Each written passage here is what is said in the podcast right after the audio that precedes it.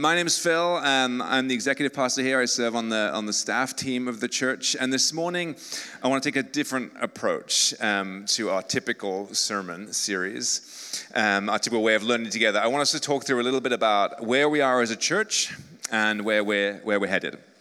Now, typically, this kind of content, if you like, um, is in a maybe a meeting or a vision meeting or something um, instead of this kind of instead of a sermon. So this State of the Union, as it were, moment is going to be in a message format. I just felt like it provided a little bit more transparency um, and allowed everyone to engage with um, kind of where we are as I said, please stay afterwards if you can. We'd love to chat and hang out and answer any questions that might arise. But if you're new to, to LMCC, if you're new here, uh, or it's one of your first times maybe attending, um, you're not alone. So let me tell you that first of all. There are a lot of new faces that have appeared over the past few uh, weeks and months. Um, our community has changed over this past short while. Um, and if you've joined us in this moment, no, this isn't maybe a typical sermon, although this is a typical kind of what a Sunday might look like. And let me briefly catch you, I mean, really briefly catch you up to speed. This church was founded as a response to 9 11 to bring hope to the community of Lower Manhattan. And it's gone through a few iterations um, and at least one significant rebirth since then. And prior to COVID, this church predominantly served families, like married couples with kids, that kind of thing. And the pastor at the time had been in position for, for some 10 years, leading the church through some great growth seasons, financially, numerically. And then he tra- transitioned out in the summer of 2019, appointing the new lead, who was then the executive pastor, Logan. And he led the church throughout COVID, through the COVID response. He navigated well an online virtual congregation through that challenging time and transitioned off staff last summer. So, over the past months, the leadership team have been in prayer and discernment of the next season of LMCC. And it's really easy to immediately think of the who. But if you look back in scripture, and the, the one that stood out to me was Moses. When he was charged with taking the people to the promised land, he asked God, Who will go with them? And God responds in Exodus 33. So one day Moses says to the Lord, You have been telling me, take these people up to the promised land, but you haven't told me whom you will send with me. You've told me, I know you by name. I look favorably on you. So if it's true that you look favorably on me, let me know your ways so I may understand you more fully and continue to enjoy your favor. And remember, this nation is your very own people. In this dialogue, the Lord replies, I will personally go with you, Moses, and I will give you rest. Everything will be fine for you. Moses, in this dialogue, says, if you don't personally go with us, then don't make us leave this place. Because how will anyone know that you look favorably on me, on me and on your people, if you don't go with us? For your presence among us sets your people and me apart from all other people on the earth. The Lord replies to Moses, I will indeed do what you have asked, for I look favorably on you and I know you by name. And then Moses responds with this He says, Then show me your glorious presence. Show me your glorious presence. Let's think now, like when was the last time you spent time on your knees asking God with desperation to show you his glorious presence? Moses doesn't ask for, for wisdom, he asks for presence. At the end of that exchange, Moses doesn't ask God for another co lead or another leader or another personality to help him physically move the thing along. He knows that this is this guide is going to be better than a map. He knows an intimate relationship with God of the universe is infinitely more powerful and more valuable than anything else, and that is his priority. And God grants him that privilege. He hides Moses in the cleft of a rock. And as he passes by, Moses' face shines, radiating the glory of the Lord. And Moses, Moses' face shines with God's glory because he boldly sought after God and he was easily set apart. He reflected God's goodness. If we spend time in God's glorious presence, real time, if we seek that intimacy, then we too, as a church, as individuals, will shine for him. Throughout the story of Moses, he, he constantly goes back to meeting with the Lord. He goes up Mount Sinai seven, eight times to spend time with the Lord because it's when we meet with God when we spend intentional quality time with the Lord that transformation can happen. And so that's what we've sought to do to be in God's presence over the past few months, to respond to a church that looks different than it did in 2018, that has maybe fewer families and more young professionals. We've sought to circle around scripture to build a, teach, a Sunday teaching arc around fundamental biblical truths. We've invested time and effort in meeting with God and hearing from Him. In Joshua 4, God gives instructions to build a memorial after he leads his people across the Jordan so they don't forget where they've journeyed, the path that they've, they've trodden. Because it's good to look back, to see where we've come from, see how we got here, why we did it in the first place. There's a warning that comes alongside that memorial of the past, of what God has done in the past. In Revelations 2, talking to the church at Ephesus, and it says, I know all the things you do. I've seen your hard work. I've seen your patient endurance. I know you don't tolerate evil. You've examined the claims of those who've said they're apostles but are not. You've discovered their liars. You have patiently suffered for me without quitting. All good things. Well done. But, following that praise, I have this complaint against you. You don't love me or each other as you did at first. Look how far you have fallen. Turn back to me and do the works you did it first. So look back, don't forget the journey, but don't get caught up in simply repeating the actions of the past. If Moses were to look back, like we've been doing, his first works were an encounter, an encounter with trepidation and reckless abandon. It's the Lord and it's Moses meeting for the first time in this awkwardly awe filled moment in the middle of nowhere. In Exodus 3, Moses meets God at this burning bush moment. And it says that Moses covered his face because he was afraid to look at God. But from that encounter, from that connection, Moses embarks upon a leadership journey he didn't ask for, he isn't equipped for, but he goes forward trusting in the Lord, trusting in the encounter with that vulnerability and with the Lord's strength. And throughout chapters and chapters of leadership, Moses keeps coming back to intimacy with the Lord. He knows where his strength is from, he knows where his source is. He knows that being in God's presence is the first works he clings to. The actions might change, the tasks are different, responsibilities perhaps grow larger, but the need is the same. And the posture of Moses is so different from the image of him covering his face in fear at the burning bush to him descending the mountain with the Ten Commandments, his face shining with God's glory, ushering in a new covenant for God's people. And that transformation came through connection with the Lord. Um, we've been, as I say, in prayer and fasting and discernment. And recently, a few weeks ago, um, I felt the Lord lead me to Zechariah 1 3, and that says a similar kind of message Return to me, and I will return to you. We're not to abandon everything, maybe even abandon anything that went before us. We want to honor the work that has gone before us. We stand on the shoulders of those that led this church for years. We benefit from their strengths, from their efforts, from their work. We benefit from all the things they brought to their table, including their weaknesses, just as we do today. We bring the same. There was so much good in the past of this church. The legacy of the church has done so much good, and we want to carry that with us. And in, to some degree, we want to return to some of that stuff too. The legacy of imperfect people serving God the very best way they can. But as imperfect people, it's important, I think, in this moment just to pause for a moment and acknowledge there were elements that were not good. And I'm afraid to say there are likely to be elements again in the future which are not good. We're imperfect people. I, have only been on staff for 18 months or so. I don't have firsthand experience of the entire history of this church, a church that God loves, a church that God has blessed. But I know from the testimony of others that at moments in the past, there were situations, there were seasons where words and actions by church leadership were hurtful, that caused some people to leave, that caused some people to carry some burden of pain and journey of healing. Those aren't my stories to tell, and they may not be yours either. But regardless of how those situations arose, or how the intentions were behind them, the goal of a church is to draw people to Jesus and not push him away. So, where this church, where those were few moments, or any church didn't fulfill that role, as a leadership, we are sorry. And those things we can't undo. But as we move forward, we can be committed to creating an environment that has some safeguards and some accountability and some changes in that regard. So we look ahead, we look through the lens of Jesus. Together, we help each other through our weaknesses, cover each other's blind spots. We tread prayerfully forward with faith, learning from the past.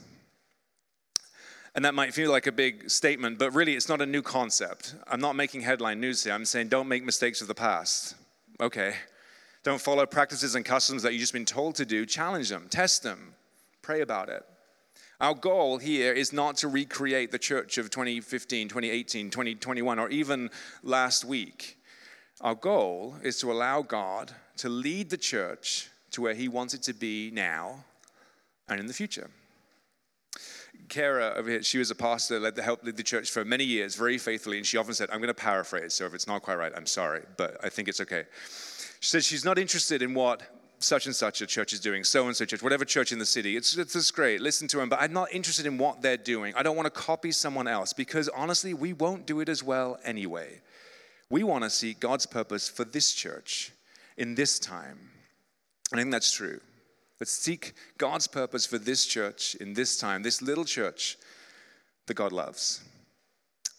So, to do that, over the past few months, we've had some work to do behind the scenes, look at what to keep, what to build on, what to maybe tear down, if you like. We had organizational, structural work to do.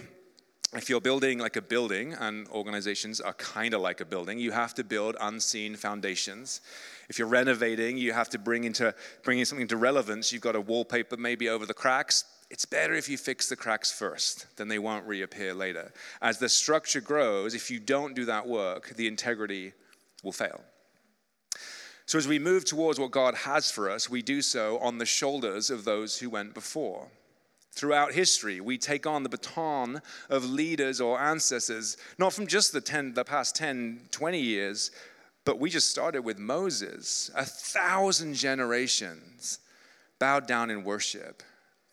We benefit from the leg of the race they ran. We readjust, we take aim, and we run our leg as best we can following Jesus. So, where are we? Well, unfortunately, it's not a very simple four step process, but here's an idea that might give you visual. It's going to be on the screen, which is not very big either, but hopefully you can sort of see it. I'd love to say here are the steps we're taking to move us to the next thing, but change isn't really linear. Any change isn't linear. There's moments of faster movements, there's periods of slower movement, there's wins, there's losses. Moving too fast can be problematic, just as moving too slow can be. But there are two, what we think, fairly distinct seasons there's a seeking and listening season or period, and there's an action anticipation season. And we've been in this seeking and listening predominantly, which is like that direction setting and identity finding and communicating, that kind of stuff. And we started that with that with the transition. Like there was physical stuff that needed to be do, and then entered a season of discernment. And the second broad season is his action and anticipation, where we're moving to some kind of strategy, we're moving into implementation. And where we find ourselves right now is the bit where the circles overlap. We have listened, we've discerned, and we're moving into some actions, some steps. So we have some updates in that. So that's kind of where we are. But change isn't linear. We go back and forth as we try and um, adapt to change and as we try and um, uh, follow Jesus as well. You can take that down. Thank you. Over the past few months, we've worked behind scenes to shore up systems and processes. Now, I understand there are not many people here that delight in guidelines and policies in the way that some of us do. But what they do is assist in avoiding miscommunications, assist in missed expectations. They help build foundations of trust and of understanding within a culture. We have a comparably large staff for the size of this church. And as the staff teams grow, elements of policies and structures need to grow with them. And we discovered over the past little while, we found ourselves a little behind in that area. Nothing crazy, but some work to be done. In the spirit of, of transparency, over the past 18 months, um, we have had a set of bylaws by this church, but they haven't been held front and center. They have been required by financial institutions, they've been used for that kind of purpose. They weren't necessarily written specifically for this church, but they served that purpose in establishing the organization. We had them, but they weren't being used as a cornerstone. And now they are. Fundamentally, we didn't really change much in those documents, but we updated it to provide clarity around how the leadership should operate. And we're now using it as another anchor point for our organization, as a guide in how we embark upon the season ahead, to avoid those miscommunications, to avoid those missteps, to help with each other's blind spots. Jesus is still and always will be at the head of this church. The leadership team, which I'll talk about shortly, still lead the church. They're a bit more hands on, perhaps, in this season than in previous, for obvious reasons, as we're in a, leadership transition, but they remain responsible for the appointment of leadership staff, for budget management, and for major decisions on behalf of and in collaboration with the congregation, with you. And as a leadership team, we spent much time discerning who we are and who does God want us to become. This, this little church that God loves, this little church that God has blessed. What's our identity? And the existing vision statement and mission statement had such godly truth woven through it. And we spent time in prayer over these statements. We felt that God was, was leading us to just, just sharpen that focus even more to hone in on a statement that we could get our arms around and our hearts around. And it really brought us to this question of why. And this, this diagram on the screen, you, you may know this, it's just an idea of, of what, how, and why. And most things, most organizations, most products, you know what they do, you know what someone is selling. You might know how they get there, but do you know why? Do you know why? Why do you get out of bed in the morning? And then why should anyone care? It's a really important question to answer, and that's where we want to start and not end with. So we're inviting people to, to join us in a belief, to join us in a vision, to join us with our why, and then join us on a Sunday rather than the other way around. So, as we challenge ourselves to what the why is, the why do we get out of bed in the morning? Why should anyone care? Our long term, far reaching belief and goal is this to see all people transformed by Jesus through the power of the Holy Spirit. It hasn't really changed. We've, we've honed it a tiny bit, but it's the same vision this church has held for a long time to see all people transformed by Jesus through his power. And we'll continue until that work is complete. All people. Because through all those people, we see transformation in constructs and communities. We see the breakdown of generational sin and shame. Through the transformation of people, we, we see God move and we see God work. So, how? How do we work to make that happen? Well, that's our mission. That's our daily challenge, our daily task. And that's to serve lower Manhattan and beyond by uniting people to God and to others. Uniting people to God and to others. That's the work. To unite people to God, to bring them to his feet, to the throne room, to show the unity and reconciliation that Jesus offers, the grace and love and compassion that he has for each of us. And secondly, to bring people into community with each other. To serve lower Manhattan and beyond by uniting people to God and to others. So then, lastly, the what. Well, the what are the programs. It's how we implement that vision, how we do that work. It's the, the product. Rather than maybe listing all the things that we do, church on Sundays, community groups, etc., etc., we took the existing vision statements and used them as a values framework. And these focus areas will help guide where we work and how we plan. And there's six. And They will have an action just to make them a little bit more dynamic than just phrases. The first is worship. We'll pour out our affections to Jesus. Second, we value biblical study and teaching by shaping our lives by God's nature and truth. We value prayer, encountering God's transforming presence. We value unity, pursuing Jesus, and authentic community with each other. We value giving, trusting God with our finances. And we value renewal, seeking God's restoration and healing. And how is that playing out? Well, we don't, as I said before, we don't just want to do things because we always have. As we long to see all people transformed by Jesus, we want to challenge what that looks like for this church and these people at this time. There's been, as I said, a, a demographic turnover. There's a change from five years ago. We've seen a hunger for Scripture, to understand the broader narrative of the Bible, diving into Scripture rather than topics, allowing God's Word to direct learning and faith. We know connection continues to be important and looks different for everyone, whether you arrived in the city recently, you've been here for a, a long time, whether you're single, if you have kids. And so we've tried Sunday brunches, we've tried different things to allow those connections, those, those communities to be built beyond the, the rows of chairs. We've started newcomers' dinners again, focusing again on connection rather than just communication of information. The next one's in a few weeks. If you want to be a part of that, if you're new to the church, you want to meet some people, maybe you're not in a community group yet, and that's a good step for you, let us know. We'd love to connect you that way. The Luke 4 brunch was designed a bit less of a presentation and more of a community expression of celebration.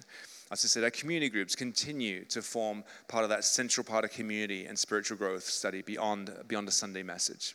We've added some more liturgical rhythms in a Sunday service. We've added worship Sundays. Instead of just adding evenings to the calendar, we've used a scattering of Sunday mornings to focus our eyes on worship and abiding in Jesus in, in partnership with expressions of worship with Color Vault. Color Vault continues to be one of our major expressions of ministry. And Moses is going to share a little bit more about um, where Color Vault is and how, how it's impacted the community and the church um, over the, the recent year, year plus. So, Moses, why don't you take over?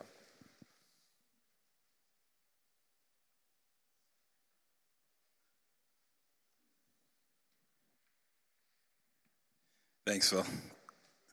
So, I'm just going to give a brief update about Color Vault.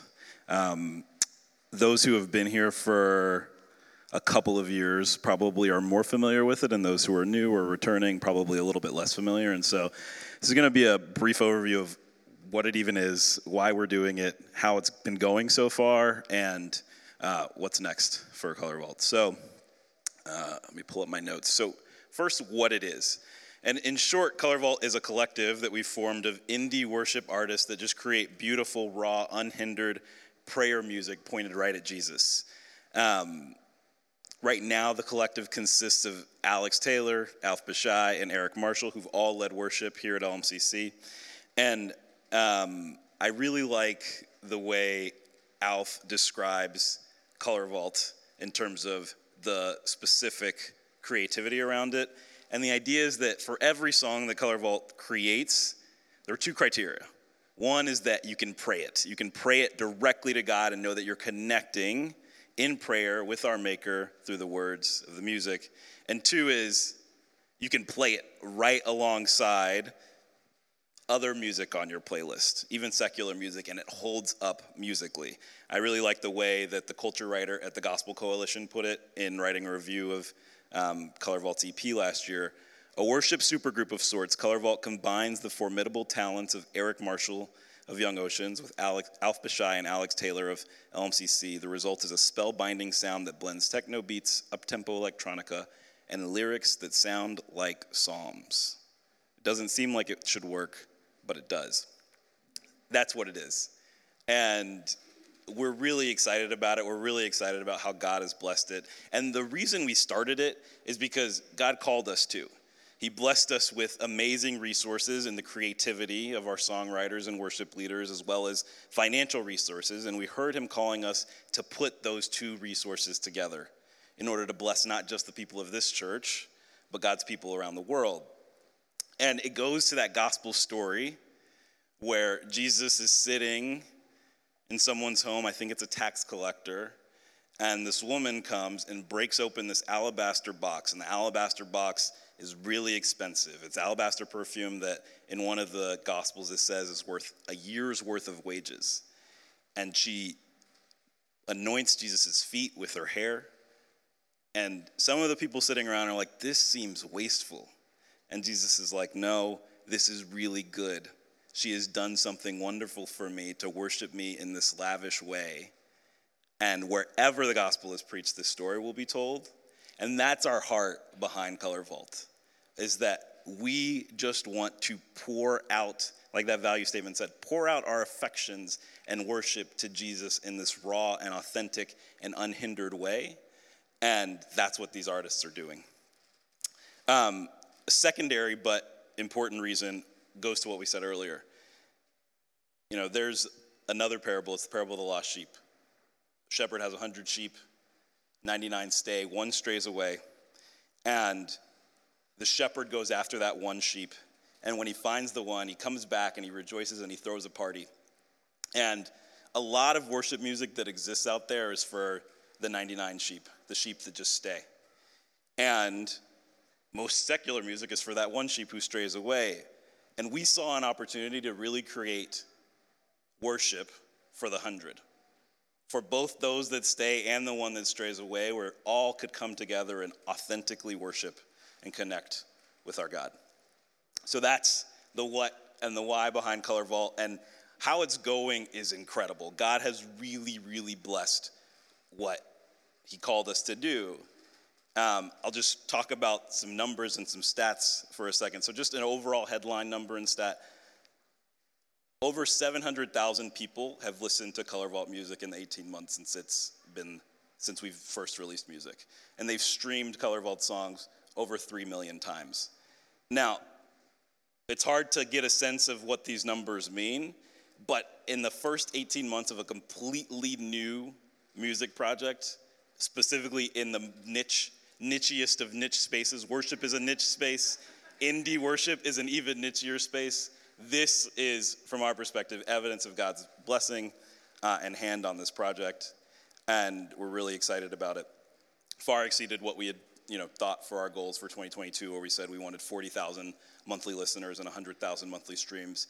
Uh, in the summer, we were hitting 100, over 100,000 monthly listeners and over 270,000 monthly streams. So that's just God is doing something really, really special through Color Vault, and we're just really excited about it. We've we started in October doing these live shows, which we're calling worship parties, um, where we've had you know a live experience for about 50 to 100 people. Thursday's show was sold out. I don't know who got to be there, but it was an amazing, amazing experience. People were dancing so hard that the floor looked like it might cave in in that old dusty venue. So it was an awesome worship party experience, and the Spirit was there, and it was amazing. Um, you know, I really, um, this anecdote from someone, this is a comment we got from someone that, uh, that I think really captures it. And the person said, I can say in all truth that I am grateful God led me to your music. I'm extremely picky with worship as I seek a genuine and not syrupy, for lack of better words, connection with our Heavenly Father through sound. One can listen to your music and hear the heart behind the words. Well done, good and faithful servants. Keep doing what you, you, all, what you all are doing, and know God is using you to bring others closer to his heart. Um, so, yeah, God's, God's been doing a work in Color Vault, and we're really excited about it. Um, for 2023, our plans are more music. Um, each, each artist is going to do an individual EP. We're doing some songs with other artists. If you were there on Thursday, you heard a young black woman named Raven uh, do a song, and she's going to do one with us. Um, we'll do more live shows, uh, as close to one a month as possible. And, you know, the other big thing is we're going to be discerning what the next step is for Color Vault in 2024 and beyond. You know, when we get into budget, you'll see that come 2024, depending on how resources come in, we may have to start making some difficult decisions about what gets resourced, how we resource different things. And um, we know God is blessing Color Vault, but we're, you know, we're entering into this period of discernment about what LMCC's financial participation would be going forward. And so, last thing I want to leave you with is just how to participate. Um, I think the first thing is prayer pray for our artists, pray for the music, pray that God will show us how He wants us to move and continue in this project. Pray that God will continue to lead these songwriters to connect with Him in the music that they're making and lead people into authentic worship of Him. Um, share, share the music, invite people to the shows, come to the shows. And just, if, just reach out. Reach out to me, grab me, reach out to Alf, grab Alf with ways you might be able to help if you know people in this space. If you want to be involved in helping in any way, get in touch with us. Um, so that's, that's where Color Vault is. That's what we've been doing with it. Like I said, God's been doing a work in this. We're really excited about it, and we can't wait to see what He continues to do with it in 2023 and beyond. Back to Phil.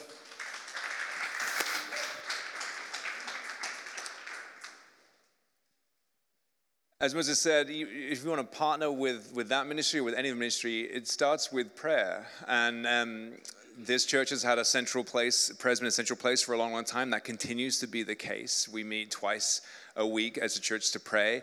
Um, you'll see in Holy Week, there'll be some new um, prayer initiatives coming out that week that will carry on beyond, um, over Easter and beyond. So please do engage with that. And then another thing we, we want to add is new ministries, new ways to connect to, to new people or new demographics. But instead of us creating them and then hoping people fill those, we would love to hear from you. And if you feel led, if you feel passionate, if God has laid something on your heart, we'd love to hear what that is as we create or appoint or empower ministry leaders to take on new areas of ministry to serve this church. Another metric of, of our values um, is knowing where our money goes. And so um, Alicia is going to just share some broad strokes of the budget for the year ahead um, with transparency so you can see um, some of how we are navigating those resources. So.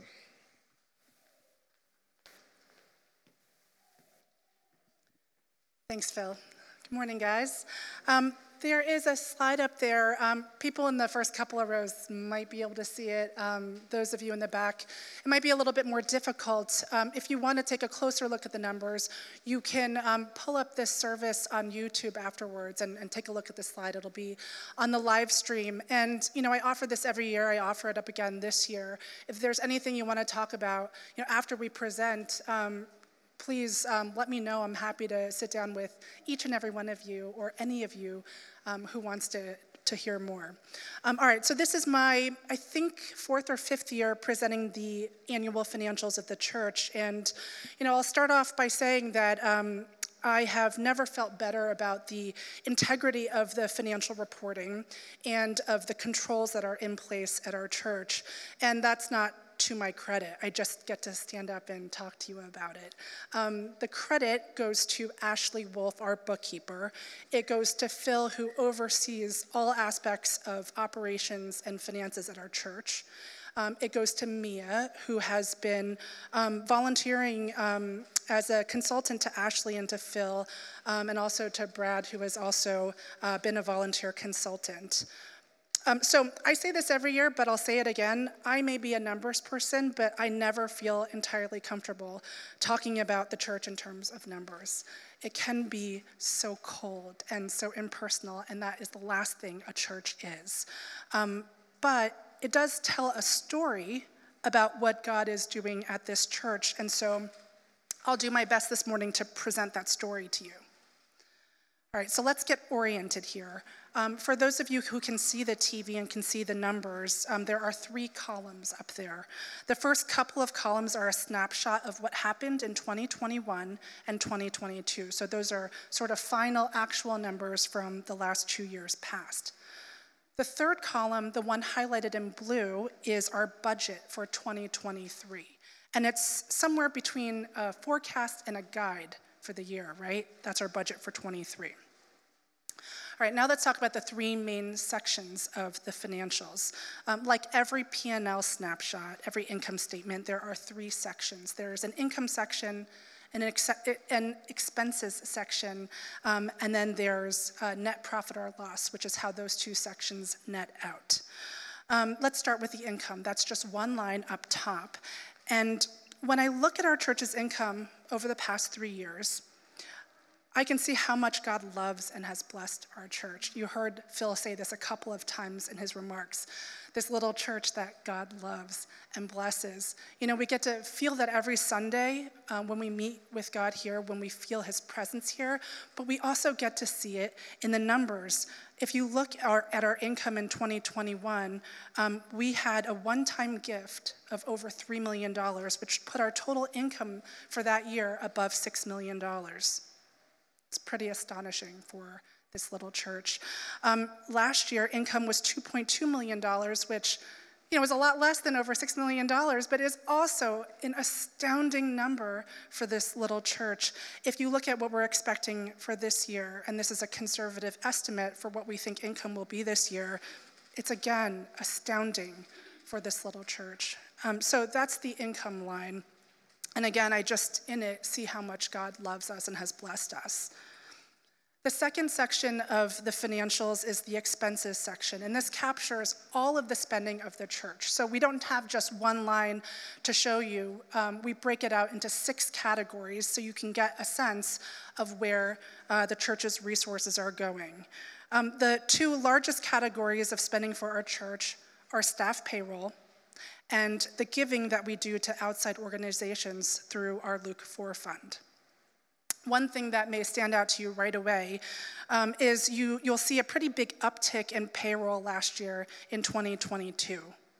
Um, the main driver of that is that we let our lead pastor go halfway through the year. And um, that uptick reflects the cost of caring for his family, which is happening over a period of time, but which all gets expensed into 2022. Um, there are also some other factors, like it was the first full year that we had Phil on staff.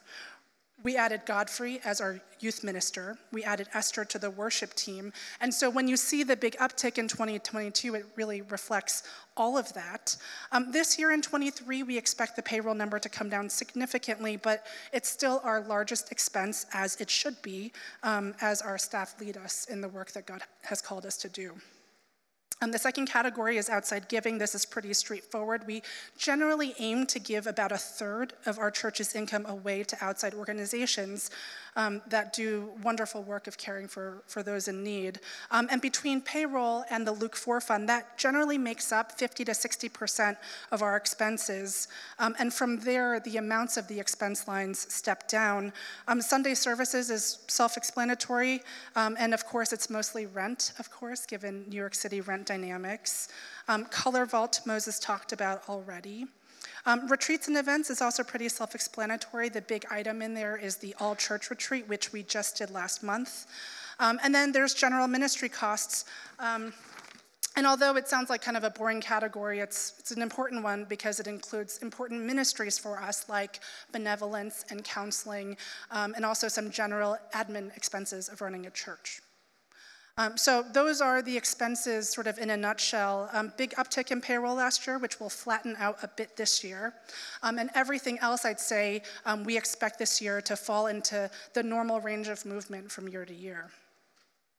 Now, when you look at the 23 budget, um, something that might stand out to you is that we're expecting to end the year at a one and a half million net loss.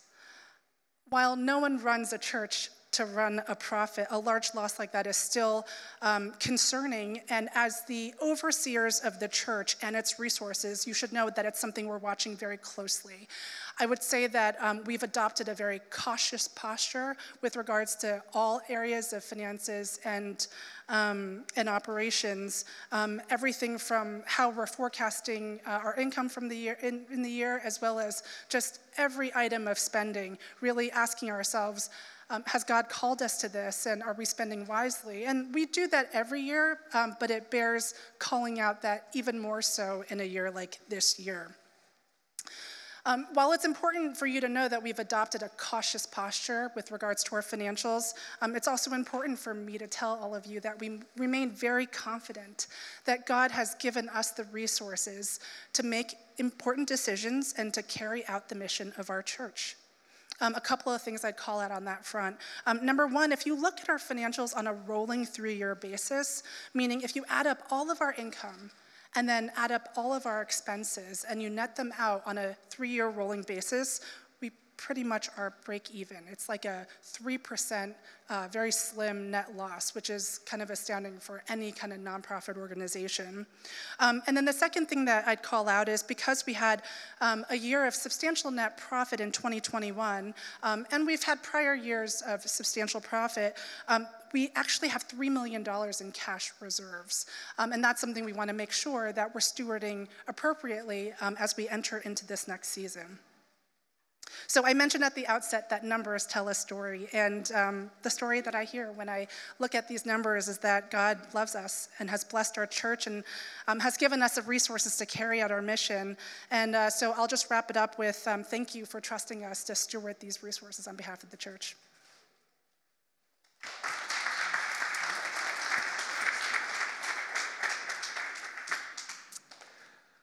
All right, we're in the in the final lap, I promise. And what I wanted to do is sort of end the last lap, as it were, um, with the who's who of the church leadership, so you know. Um, the, the church leadership team is a team of lay pastors and staff that usually includes the lead pastor and executive pastor, those kind of people that provide oversight and governance for the church overall. In our, according to our bylaws, there must be a majority of lay members of that team, and 75% of the team must be present to meet what's known as a quorum and hold a valid meeting. Now, there's only three of us right now, so that means we all have to be present every time we meet, or it doesn't count. And we now operate in unanimity rather than majority. And that means each of us now only holds the authority when we're together in full union and we move as one. And this provides some helpful accountability. And so, to that end, um, we are also moving um, to a term of elders for these positions instead of pastors. There's, there's, a few reasons, and both pastor and elder are both terms that are, that are biblical and fully applicable in this sense. But as we move forward as a church, we want to be ensured there's appropriate, appropriate accountability amongst the leadership. And this, this helps a little bit. It provides a little bit more clear, clarity around distinction of roles. It, it shows that the team of elders have oversight over a lead or executive pastor and not the other way around. The roles haven't changed, the responsibilities haven't changed. We've just changed the term. Major decisions for this church are voted on in, unanimously by this team. And this team is currently small and has space to expand. Moving forward, um, towards the end of each ministry year, a ministry year is sort of September through, through May, June time. Towards the end of each ministry year, during that summer, elders will pray and review their commitment for the ministry year ahead. Through that prayer and discernment, decisions can be made whether to add members to that team or not. And that could be due to someone leaving, that could be due to a specific situation, or, or a specific person has been identified in the church body that would be that's been laid on our hearts by God as to, to consider part of that leadership team. But that doesn't make the summer particularly a special moment or an anointed moment. Anyone can propose a new candidate to the leadership team. It must be in writing by the bylaws. Um, and then the elder team, the, that team, would pray and discern God's timing and whether that is the right add to the team. After um, six months of prayer and discernment over the past little bit, we've heard God tell us to ask Brad Stansbury to consider joining the team. And so last fall, we finally asked Brad if he'd consider entering into that discernment space with us. So, again, in compliance with the bylaws, this all sounds very formal and official, but we are presenting Brad as a candidate to the church. And then we're going to allow you a period of time to provide feedback, thoughts, to meet with Brad, to talk to Brad, to talk to us, whatever you'd like to do, before we actually appoint him. So there's this right of refusal moment, if you like. Brad has been a long-time member of this community. He and his family can be found usually on the second row over here. They have loved this church for many, many years. They've served in a variety of capacities during that time, both officially and unofficially. Now, I don't want to create this weird campaign speech moment. So, what we'll do is after service, we have some snacks. If you want to meet Brad, he'd love to chat with you and talk to you about how God has laid on his heart this church and how he can care for this church well in the coming months and, and beyond.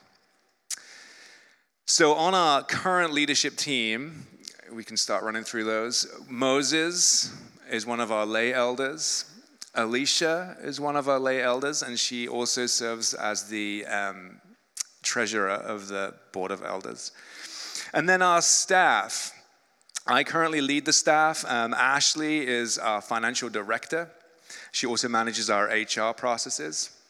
Marcy, now, one of the advantages of us changing that term pastor to elder means that we can use pastor in a different sense than we had before. In, in a prior iteration, pastor meant leadership team. And now we can use pastor in just the kind of the role that it is. And so Marcy will be stepping into a, a new title, but the same role. She is an associate pastor of this church, and she's the associate pastor with a spiritual formation priority. Jasmine is another associate pastor, and she is in charge of community engagement. That includes Luke 4, um, outreach, newcomers, that kind of stuff. Um, Godfrey is our youth minister. Alf is our music director. He continues to head up our music and worship teams.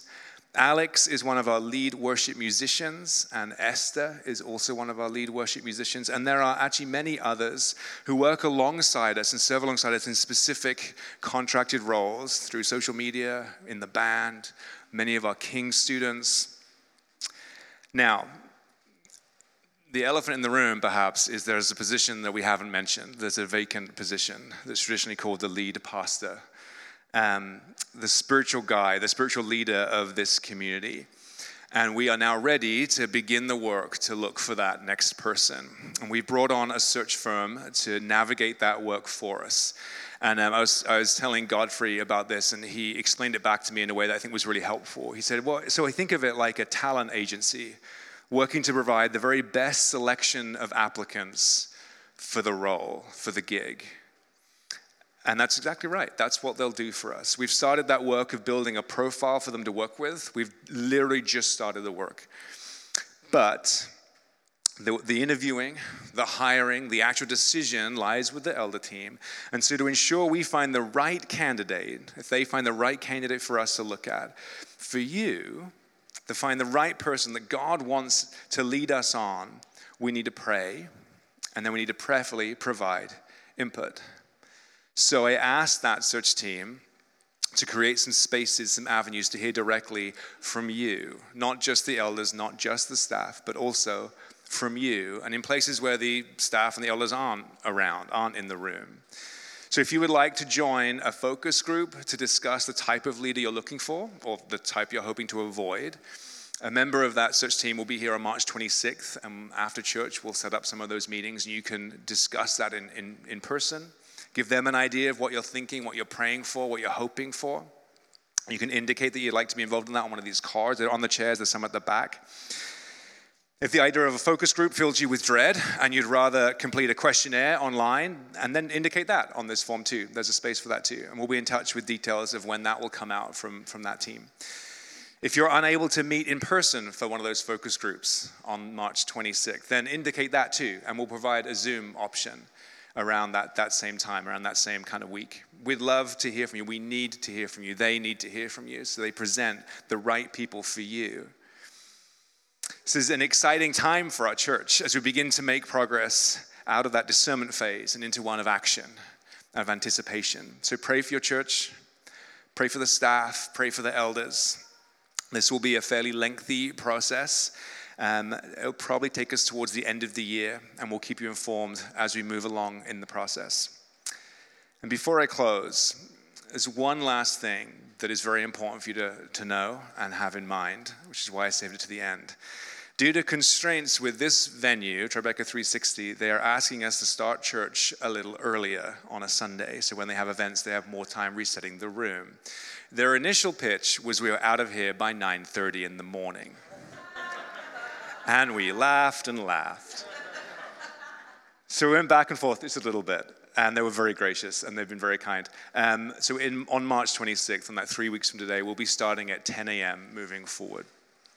Hey, it'll leave more time for brunch, so it's all fine. And we'll keep reminding you from here to then, I promise. But to end, um, as the, the communion elements come around, I want to read this passage. It's one of my favorite passages in the Bible from John 21. Several of the disciples were there Simon Peter, Thomas, Nathaniel, the sons of Zebedee, and two other disciples. And Simon Peter says, I'm going fishing. We'll come too, they all said. And they went out in the boat, but they caught nothing all night. At dawn, Jesus was standing on the beach, but the disciples couldn't see who he was. He called out, Fellows, have you caught any fish? No, they replied. He said, Throw out your net on the right hand side of the boat and you'll get some. So they did and they couldn't haul in the net because there were so many fish in it. Then the disciple Jesus loved said to Peter, It's the Lord. When Simon Peter heard that it was the Lord, he put on his tunic, for he'd stripped for work, jumped into the water, and headed to shore. The others stayed with the boat and pulled the loaded net to the shore, for there were only about a hundred yards. When they got there, they found breakfast waiting for them fish cooking over a charcoal fire and some bread. Bring some of the fish you've just caught, Jesus said. So Simon Peter went aboard dragged the net to the shore. There were 153 large fish, yet the net hadn't torn. Now, come and have breakfast, Jesus said.